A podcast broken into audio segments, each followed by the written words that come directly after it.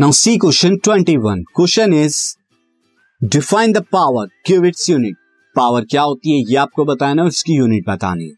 So power is nothing but the rate of doing work is called power work करने के rate को, काम करने के रेट को ही पावर कहते हैं। And power is work upon time power is nothing but W upon T और इसकी एसआई यूनिट की बात करें तो its SI unit is watt यानी जूल पर सेकेंड को ही वॉट कहते हैं हम। नेक्स्ट इज़, यहाँ पर और भी जो है, आपको क्वेश्चन दिए हैं। A moving body of mass 20 K G has forty joule of kinetic energy calculated speed उसकी वेलोसिटी बतानी है। यहाँ पर मैं बी पार्ट में बता देता हूँ इजी क्वेश्चन है।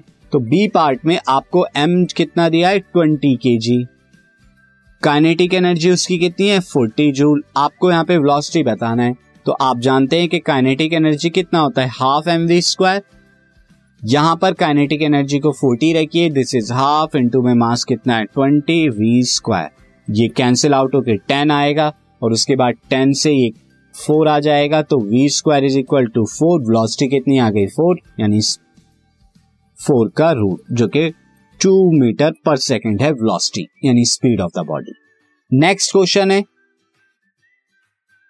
A person carrying a load of 20 kg climbs 4 meter in 10 second.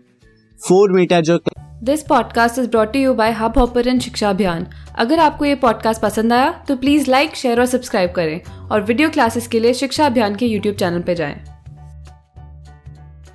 Climb करता है 10 सेकंड के अंदर और 20 के जी का जो है वेट है calculate the work done and its power work done बताना है और पावर बतानी है तो वर्क डन यहाँ पे किस आएगा।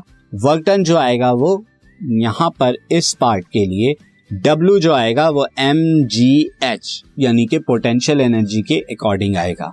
मास यहाँ पे कितना है? ट्वेंटी ग्रेविटी आप कितना ले लेंगे? टेन और एच हाइट कितना है? फोर मीटर तो ये कितना आ जाएगा? फोर टू सा एट हंड्रेड जूल ये आपका आ जाएगा।